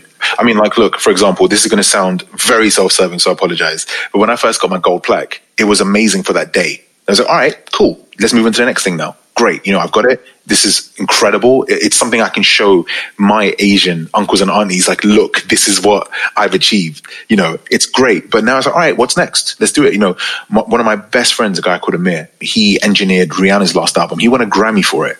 And I would not let this die. I always mention like, yo, my boys won a Grammy. But even he was like, right, I've got the Grammy. Let's move. When, when's the next one coming? You know, but you have to celebrate the milestones because it's great to do it because it's an indicator of something, isn't it? You know, a million plays, dude, is still a million plays. That's incredible. You know, like that's amazing. But now we want two million, three million, four, and five. I just say don't let the numbers drive you because I've seen people that are like, oh, I'm posting this at this time because I want you know, this many people to see. I'm like, dude, just post what you want to post. You know, I've seen people be like, I'm not posting this because it's going to ruin the aesthetic of my Instagram thing. I'm like, dude, who cares, man? Just seriously, it's not that deep. As we say in the UK, it's not that deep, man. It's not. Just keep it moving. It's just numbers. It's something that's kind of been gamified and quantified to kind of keep us like chasing things. When you were talking about plaques, how many plaques do you have? Because we were talking off camera. You have a few, but I, we got. If I'm trying to show a complexion, I think this is definitely worthy. I would say I have one and a half. I'd say.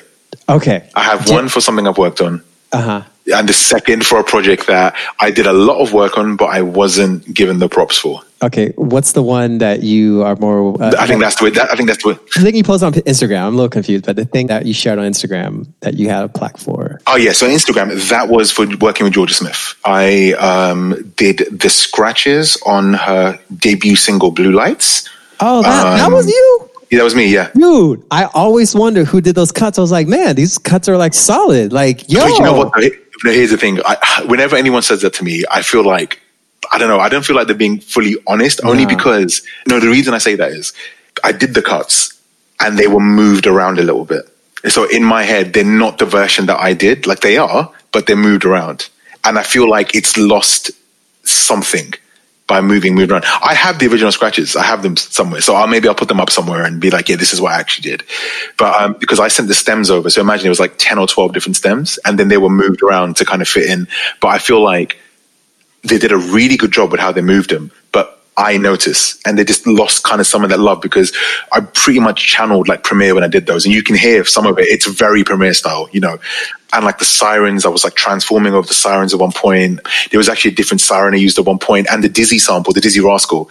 There was a lot more wordplay with that um, because we used I used her voice and him saying, you know, I see the sirens coming.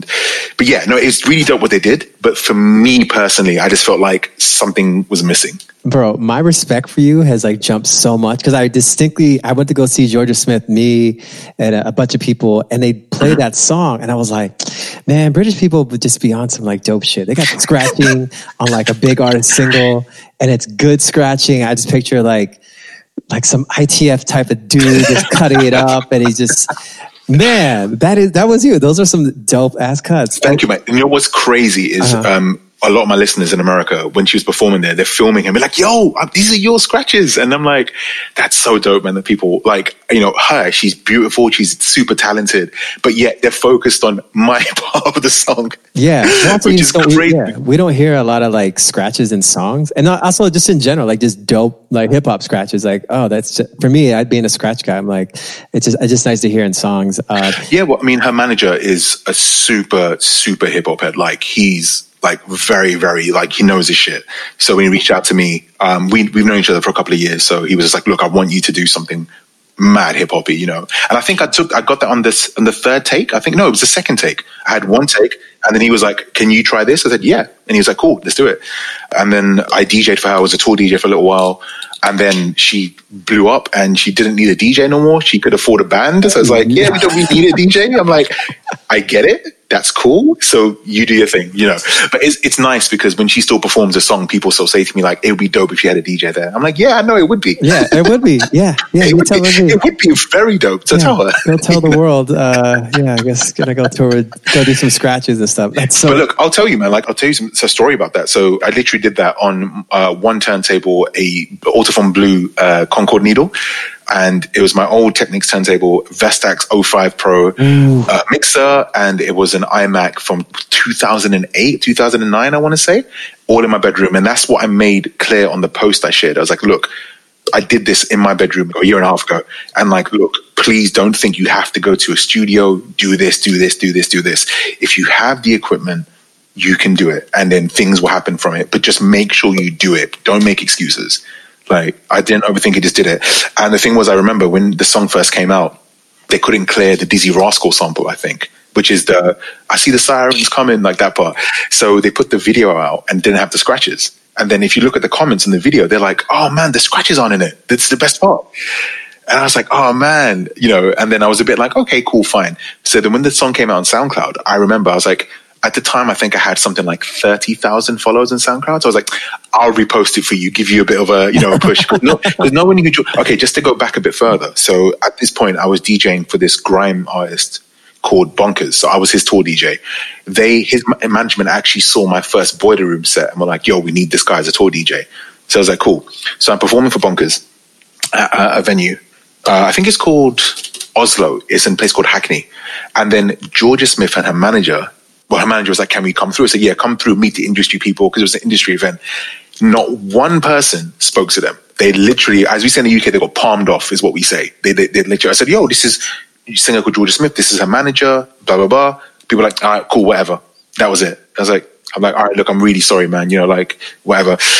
And then these same people, when she blew up, were hitting me up. Yo, I had TDE hit me up. TDE hit me up saying, yo, we want to work with George. I'm like, yeah, all right, well, what about me?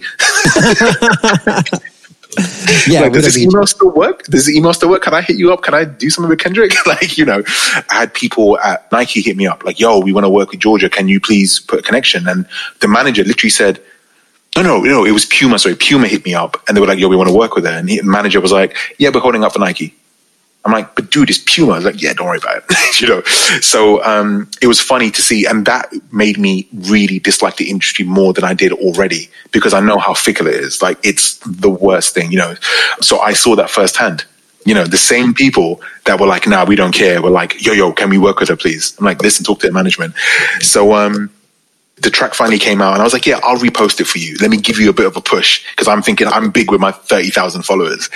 And then the next morning I wake up, I see Skrillex is talking about it. I see this person, that person, like everyone. It was literally to me, it was like overnight. It just blew up, like just went insane. And then I thought to myself, cool, this is it, man. Like this is amazing. Jorja's going to blow. It's going to be incredible. And then lo and behold, she worked with Drake, worked, you know, went on tour with Kehlani, I think it was. Uh, you know what? In the states, uh, no, she uh, she did a tour with Kali Uchis. Uh, I mean, Sorry, Kali Uchis. Yes, yeah, yes, like last year, or yeah, last year. Yeah, and then yeah, no, but she already like toured in the states by herself as a headliner, just hurt herself yeah. already a few times. Yeah, and it was amazing to see that. You know, incredible to see the vision that her manager had to now see what it is. It's incredible. yeah, know? and then the fact that you're like part of it, and the fact that people come to you on some like, hey, can you kind of be like a gatekeeper and like pass us off to like artists we should look out for and, and things like that. Um, and it's on your yeah. own terms too, which is so dope. Because I think a lot of DJs, they have this radio show, as they get successful, they now start playing like the industry kind of surrogate, and you're just like, no, nah, I'm still gonna. Do yeah, I mean, I this is why I'm independent. You know, the station I'm on is a local community station. Funny enough, man, even though the numbers have been very legit, even though my track record, everything else, none of these big stations fuck with me. No one. I've, I've literally reached out to all these stations. Every single one of them said no to me. So I was like, all right, that's what cool. You, what are you asking or what are you kind of searching for? When, oh, I mean, at one point it was to have a home for the show because I know that if you're on a station, sometimes immediately just being associated with that radio station like opens doors. Just for example, I'm not saying anything bad about these guys, but like an NTS, for example, if you say you're an NTS, people are like, oh, okay, you're an NTS. But people don't care that I'm getting more plays than people on NTS. They don't care. I've done like four boiler rooms or that I've worked with Jorja Smith or this or this. They don't care. They just want to see NTS or Rinse or whatever, whatever. So even when I toured around the US, which was in September, I think I did something like 14 dates. I think we sold out 12 of them. And that's me independent by myself. Like, okay, it's not like 500 people. It was like some of them were like 150, 200 or whatever. You know, some, some were even like 100. But it's independent, everything. But people here still won't care about that. So then I thought, I'm not going to care about what you think anymore. Like if I can do this independently by myself in my little community, I will always do it. And this is what I tell everyone else. Not that you don't sell yourself short, but don't try to appeal to someone. Like don't try to be like, I want to get on this show or this person, whatever. If you do it yourself, you know how amazing that is. That you have the power to kind of be like, yo, like my listeners, check this person out, and two or three hundred people will go listen to that person. Or you drop merch and a hundred people will buy your merch at 30 $40 a pop. Do the maths like it's all there, man. You know, like you can do that independently. You do not need anyone big to help you do that, especially in 2020. You don't need that. If I can do it, man, you can do it. yeah, tell me about the nuts and bolts about you booking a tour as you know being an underground DJ trying to come to the states. Like, how was that? I mean, so I'm very lucky to have an amazing booker. Uh, it's a guy called Jay from Brooklyn. He has a company, well, a crew called In Good Company. And Jay reached out to me a while back because people would always say, when are you coming to the US? And I was like, yeah, soon we'll, we'll figure something out. Knowing full well it wasn't going to happen. So then Jay reaches out to me. He's like, yo, listen, I'm going to bring you to the States. I'm like, all right, cool, bro. Cool, cool story. and you know, and just whatever. And then he messaged me again, like, yo, dude, we want to get you out to the US. Like, I'm like, yeah, all right, cool, whatever, man. Um, and then he came to London to do a party. He either booked me or said to me, come out. I met him. We got on straight away. And he was like, right, we're going to make this happen. Um, so then he, I spoke with him. I said, listen, you can be my official US booker. I'm cool with that. You know, you seem like a nice guy and you seem like you know what you're doing. He said, we want to get out to New York when I announced I'm going to New York, people in DC wanted to book me, people in Atlanta wanted to book me, and a few other places as well. But this was my first tour, which was in 2017. Yeah, 2017. So I did four dates in New York, one in Atlanta, and one in DC. And that was that. That was the first thing. Fast forward to 2019, the show's bigger. I've done more stuff, and people are more aware of me. And they were like, "Yo, we want to book you." I'm like, "If you want to book me, I wrote my boy Jay." So we did my birthday party in New York. We did Boston, Miami, Atlanta, DC I was going to do, but I couldn't make it out. North Carolina, we did Charlotte and Raleigh, San Francisco, Toronto as well. I did Sway in the morning out in New York, which was sick. So yeah, that's all, you know, through Jay and just people reaching out to me. I literally just said, who wants to book me? If you want to book me, hit up my boy. And then, yeah, we had people and I had some bookings in LA, but I had to get back to the UK because I was gone for like six weeks. So I couldn't stay out for any longer, you know, but, um, yeah, it was great, man. And in fact, uh, just before I came out to New York, I actually someone reached out to me. I'm not going to say who. They know who they are. Someone reached out to me, and uh, they're a pretty big electronic duo, and they were like, "Hey, we're going on tour. Do you want to be our opener for us?" I was like, "Yo, this sounds great," because I'm a fan of these people. And they turned around to me, and I was like, "All right, what's the logistics?" And they were like, "Okay, we're going to pay. I think it was something like two hundred dollars per gig." And they go, "You have to pay for travel." I'm like, "Wait, hang on." you want me, a London DJ who's already like, okay, without sounding a complete dickhead, I have a bit of a following. Like I have a, a, little name, you know, like I'm not like a no one, you know, so I'm kind of like, you want me to come all the way there, do all these dates for you for $200 a day. Plus I've got to pay for my own travel and my own hotels and everything else. That doesn't make any sense to me. I was like, okay, well, can we do anything about travel at least? Because in a way I thought it might be great because their lineup was pretty stoked. Like it was a sick lineup of dates. You know, they were doing some really big festivals and other things. So I was like, look, if anything, if I did some of these dates, it would help my profile so much. So maybe, maybe I should. So let me speak to them about travel. They were like, oh, well, if you're lucky, sometimes you can maybe jump in the minibus with them. If I'm lucky, I go, you're lucky if I'm going to continue this email anymore. And that was it. yeah. No, for real. That's how I signed off. I was like, no, that was it. Like, I'm like, as you say again, this is in the UK. I'm not a dickhead. you know what I mean? Like, like it was just a joke. And then, you know, doing stuff for myself, I made way more money than I would have doing stuff with them. I did more dates. I had amazing parties. Like some of my favorite parties were in North Carolina, a place I never thought I'd ever go. Wow. North Carolina, man. You know, like yeah. it was crazy. Yeah. I talked about this on the show is that we always have this kind of thing like, oh man, LA, Miami, New York, those are gonna be the best parties.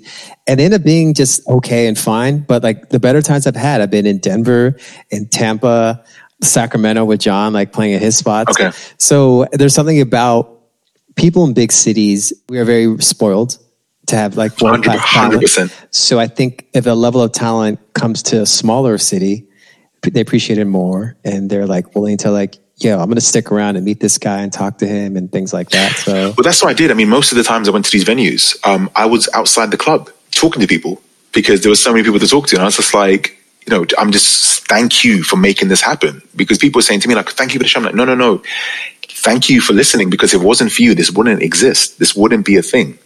So I owe everything to the listeners. Like, I mean, I was going to stop doing the show at episode 200.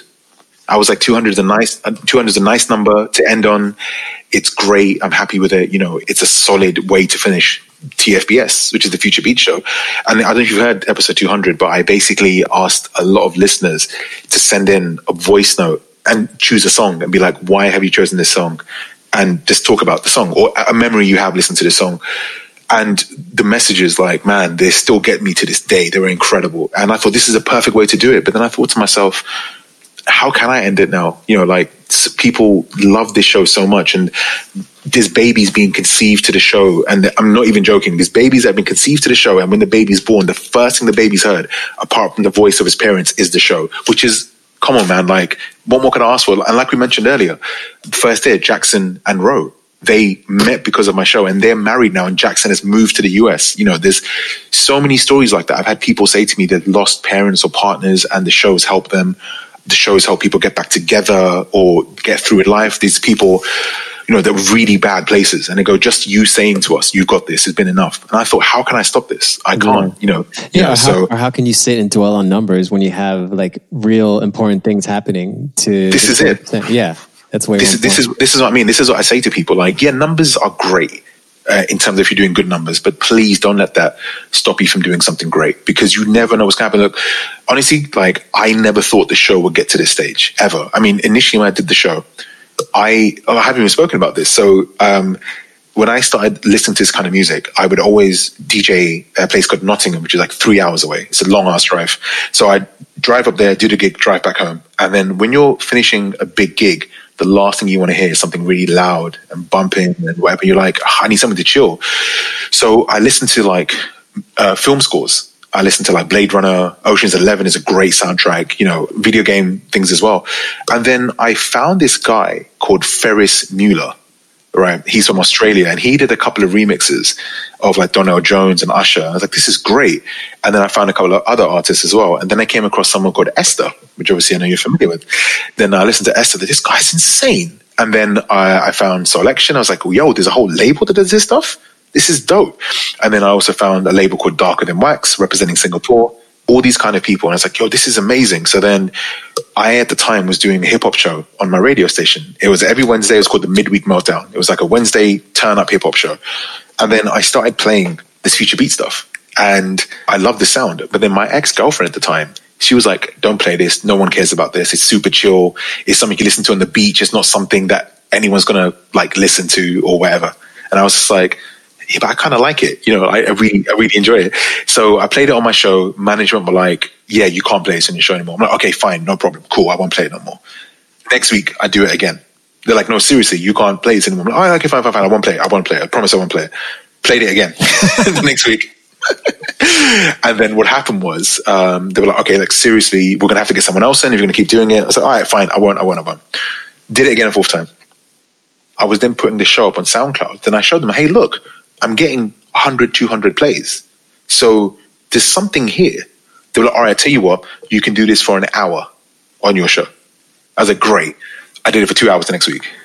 and then I just, I, I just uh, kept at it, and that was it. So, because I believed in it. If you believe in something, why wouldn't you want to push it? Yeah, yeah. It, it's that natural like drive. Like there's something right. It's like instinct. Your instinct. Hundred percent, hundred percent. And think about it. It's been five, six years now, six years doing it. I've toured Asia, America. I've worked with some amazing artists, you know, young and old. I'm talking to you guys. All this is because of this music, whatever this is it's because of this. And that's incredible to me. If I say to everyone, if I can do that, a brown Muslim guy from West London can do this. There's no reason why anyone can't do what they want to do when it comes to music. Like you can. You just have to build in your community, believe. I know it sounds so cliche, but believe in yourself. That's what I did. Because people were not fucking with this before. They were like, nah, this is too chill. This isn't this, this isn't that. I was like, but I like it. People are going to like it. People will fuck with this. Yeah. I was going to ask, you know, with COVID and you're talking about international travel, did you lose a lot of international gigs or with COVID? Oh yeah, I, I, I was supposed to do an East Coast tour in April. That got cancelled. I was going to do another cross US and Canada tour in September. That's been cancelled. One of the guys who does some really big things at Coachella, like really big things, he recently got engaged and his wife to be messaged me saying he's a big fan of your show. Can you come DJ at our wedding? I was like, hell yeah. And then I was just like, yeah, I don't think it's going to happen. you know, so that would have been great. That would have been incredible. But yeah, that's not going to happen. Just before COVID, I was going to do an Asia tour. I was going to do Singapore, Malaysia, Hong Kong, Shanghai, Tokyo, Osaka, Seoul, and one other place that got cancelled as well just before COVID hit. So yeah, I've lost a hell of a lot of stuff. All the momentum I had after my last tour is just kind of gone now. Yeah. Are you at the point where, because I think you know, when this first started, I was getting a lot of gigs. You know, I had like a festival and wedding gigs and other like big private events. And listen, shout out to wedding gigs, man. They pay very well and they, they can be very fun. Oh yeah, totally. Like I, they can I, be very. Fun. I've gotten some like wedding gigs off of this. Yeah. Like I, yeah, I had this uh, this one fan. It's like, yo, I listened to your show and I'm a big fan. Yeah. And I was like, oh shit. Yeah, the idea that only terrible people get married is such like you know people with like yo Jackson and Ro they got dope taste and they have a DJ so multiply yeah yeah people people with like dope flavor would get married to they fall in love as well but yeah I was gonna say that at first I was thinking oh this is a rescheduling and then maybe by August things will kind of like get back to normal but I I'm not seeing that. So are you Look, seeing a rescheduling or just like those things are gone? No, and- no. So in in London, well, with the tours, I've just rescheduled everything. I've said, look, I don't think I'm touring in 2020. I've said already, I think it's going to be 2021. Uh, I'm next going to be touring. I think there's no point trying to work things out because these things take time um, to organize. You know, especially like Jay does such a great job, man. Like shout out to Jay one more time, man. He's amazing. Uh, oh, and Jeff as well. Sorry, Jay and Jeff, both of them. Shout out to In Good Company.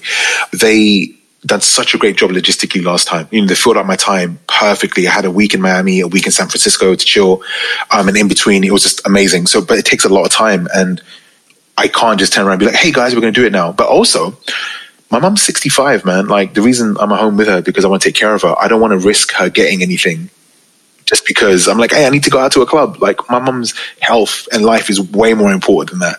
So I'd much rather wait until things really calm down before I can go back out again. So yeah, as far as I'm aware, man, I'm not DJing in 2020. Like if anything, maybe Christmas time maybe if I'm lucky. Yeah, yeah, I'm I'm the same way too. Like I've just you know, I, it's a it's a wash for me. Like I'm not even thinking about yeah. it. Yeah, it just comes I mean, terms. So I mean, the great thing is, is um, I've realized how much money I was wasting on things before.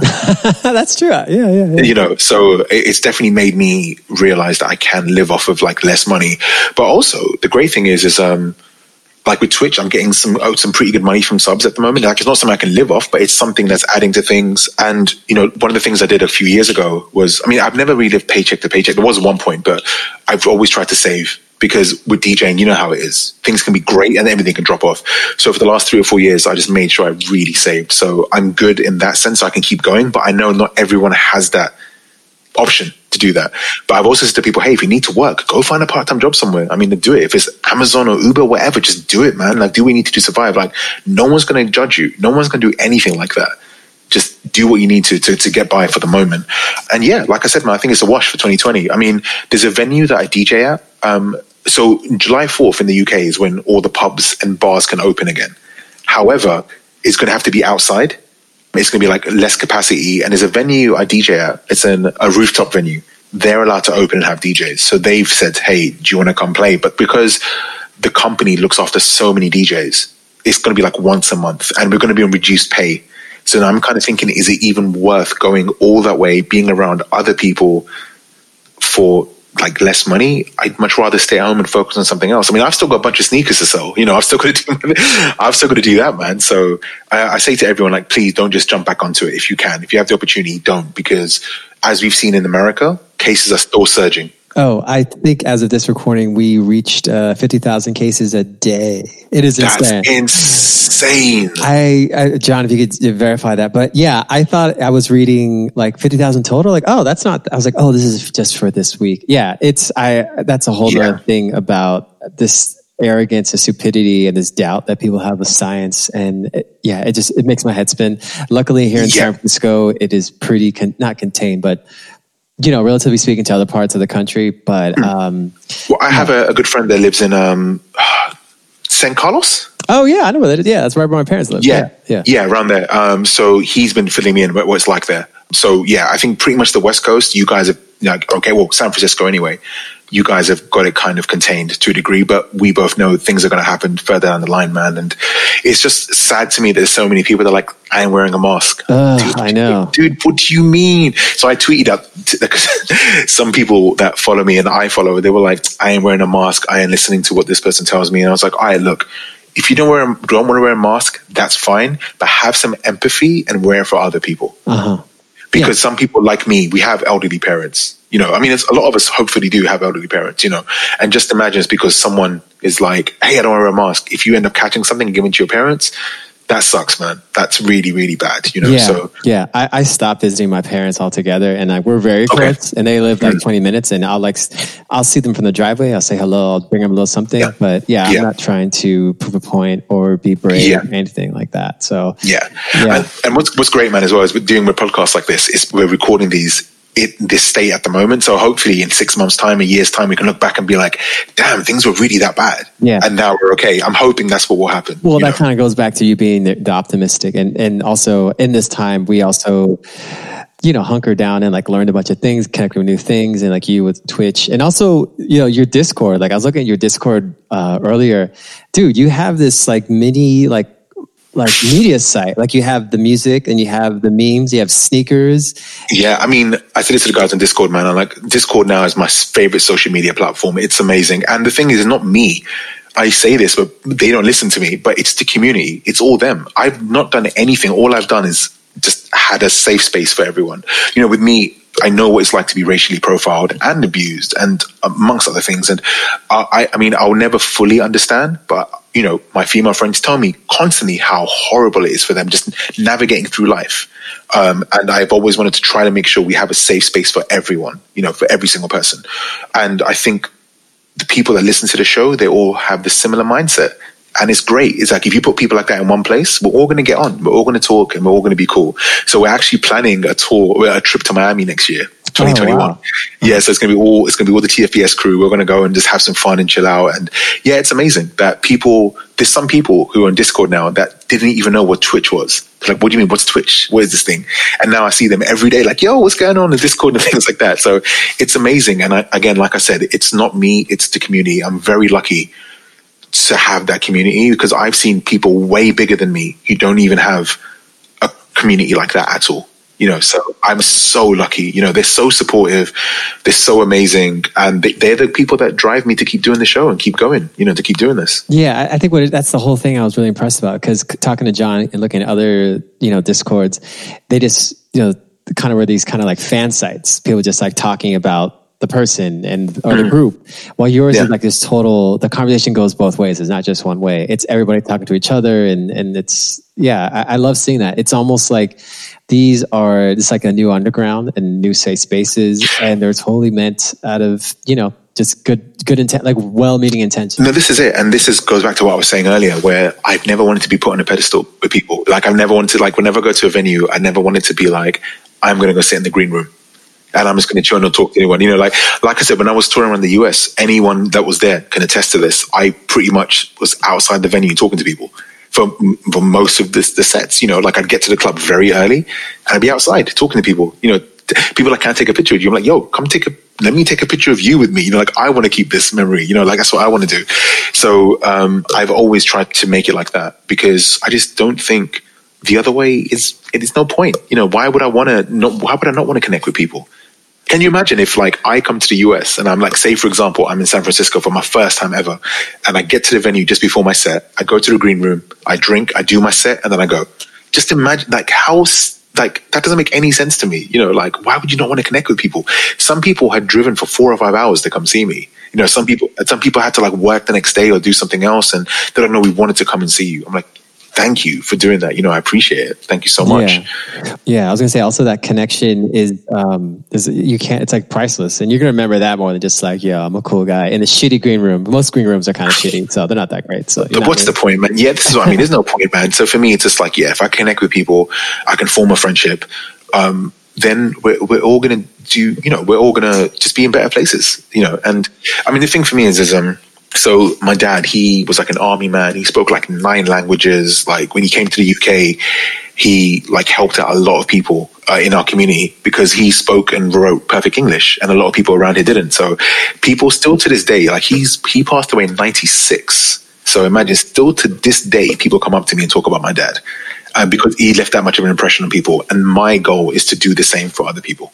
Like I'd love to be able to leave an impression, be like, you know what, like that that dude helped us with this or this. When I'm long gone, I'd love for people to still talk about me because, uh, you know, losing my brother at such a young age, it makes you realize that life is so fleeting. It's so short that we nothing's guaranteed. Um, and I just love to leave an impression. So people would be like, you know what, he helped me through this, or the show helped me with this, or this connection did this for me. That's what I want to do because that's that's way more important to me than having 20,000 Instagram followers. Like, what's that going to do for me? Nothing. Yeah. You know, I like how you kind of like tying this all up, why you do this. Because, yeah, I, I, could sense that you have a higher purpose and a better reason to do music and, you know, reach out to community. But knowing that yeah. it's to kind of honor a legacy of somebody and not just to honor to a legacy, but to create your own and leave something. That's what I want to do. I want, I want to leave something. That's what I love to do. You know, like how we still appreciate music from artists that aren't here anymore. You know, like I'm not trying to say I'm on that level, but I mean, just having like the Future Beat Show, I hope people can listen to it long when I'm gone. And now these kids that are being born listening to this, I hope in five, ten years time, they'll be like, oh, my, my parents used to listen to this. You know, like that'd be, that's so crazy to me. That'd be amazing, you know. And also each episode is pretty much indicative of a point in my life as well. You know, like I can listen to the episode and be like, I remember this episode because I was going through this, or this had happened, or that had happened, you know, and that's great to me. So if if I can do that and I can connect with people and I can leave something and I can also show people, hey, you don't have to be the best DJ. You don't have to be the most famous or the most rich or anything. You can make a difference from your bedroom, as we all are now on Twitch and things like that. We can make a difference and we can change people's lives. And if we can change people's lives, surely that's the best thing about this, right? Dude, I love that. I love the philosophy of, of complexion, man. I, you Thank know, you, man. This is exactly what I was hoping I would get talking to you. Is that it's not just about like future, you know, beat music in space. Is like okay, there's a bigger picture and a bigger purpose out this, and it, there's more to it. And I'm glad you were able to connect it, man. I appreciate it. And then I would like to ask our guests and end mm-hmm. the show. If there's like one song to kind of get you going and motivated for the day, whatever you got to do, is what what's a tune for you right now that just gets you? I don't know. Pulls you okay, so uh, that's a great question. And for me, there's never going to be just one song. Uh, so, l- like you phrased it, which is perfect, is right now. You know, so for me, what I'm going to do, I'm going to let's have a quick look actually on Spotify what I've been listening to because so the new Ty Dolla Sign is pretty dope. Oh, with, that with, just came with. Kanye, Uh-huh. yeah, Ego Death. That's actually kind of dope. I do like that. Mm-hmm. It's, it has it has that fade kind of vibe to it. Oh, like kind of housey. Yeah, but it's very dope though. So for me, I'm gonna say right now, what's been on non-stop uh, play is uh, Thundercat. Show you the way. Nice, dude. Yeah. That's that's incredible. The song, I mean, the features. I mean, come on, you know. I mean, like, oh, Michael Michael McDonald and Kenny Loggins. Come on, you know. And have you seen the video by any chance? I th- ooh, I may that song has been out for a little while, right? It has. It has been Yeah. for a while. I so here's the thing, right? Yeah. I'm really, I'm sorry to say this, and I know a lot of people are going to be like, "Yo, we were really fucking with complexion to this last part when you said this." so, so I do apologize. But um, when Thundercat first came out, everyone was making such a big fuss of him with the Drunk album, Uh-huh. and I was like, I ain't gonna listen to this because everyone thinks it's good. Everyone, you know, it kind of it becomes that thing where everyone likes it so much that I'm like, I'm already past it because everyone likes it. Does that make sense? Yeah, no, I, I do Yeah, time. I don't know if that's a DJ thing or not. So um, when he dropped his latest album, Uh-huh. I was like, oh, I'll check it out. I was like, yo, this is amazing. Yeah. This is insane. And then I actually rang up my friend. I was like, yo, why the fuck did you not tell me about Thundercat? He's Uh-huh. like, dude, I did. I told you. I'm like, no, you didn't. you know. So then I went back and listened to his Drunk album. And I was just blown away. I was like, this is quite possibly the best thing I've ever heard in such a long time. And if you haven't seen the video, please go watch the video. It's incredible. And there's one part on it which is not going to make sense when I talk about it, but it will when you watch the video. The main dude is like, he goes to a wellness clinic and this guy slaps his head or this like junk comes out of his head, like this black goo. And it's such a great symbol just for how things can pull us down and draw us down and make us feel really shitty. You have to watch the whole thing to fully understand. And I think you have to watch the video before to make sense of the story. But please watch the video. It's so good. It made me, it put me in such a good place. And every morning uh, I listen to it pretty much every day. Like it's, Wow. it's incredible. It's such an amazing song, man. And I love, who doesn't like Thundercat? Well, I didn't before. Yeah. No, I, I've gotten into him a lot, and I've seen him a couple of times, and I like how his music. I thought it was kind of a little more um, like free jazzy and kind of more I don't know left of center, but now Yeah. he sings more and it's more like R and B and funk and things. I'm like, yo, Yeah. this is dope. Yeah, and them changes was like a record that everyone played in the DJ set. Well, I think it was them changes. It- That's the, Yeah. the video before. If you watch that video and then you watch uh, the second video, it will make sense. Oh, okay. Uh, I, I think that's what it is. But yeah, the video is incredible. So that song at the moment, every morning, I'm listening to it. When I'm working out, when I'm stretching, I listen to it. When I meditate, I listen to that beforehand. Um, Dude. it's just, it's just an incredible song. Thank you so much. Right on, man.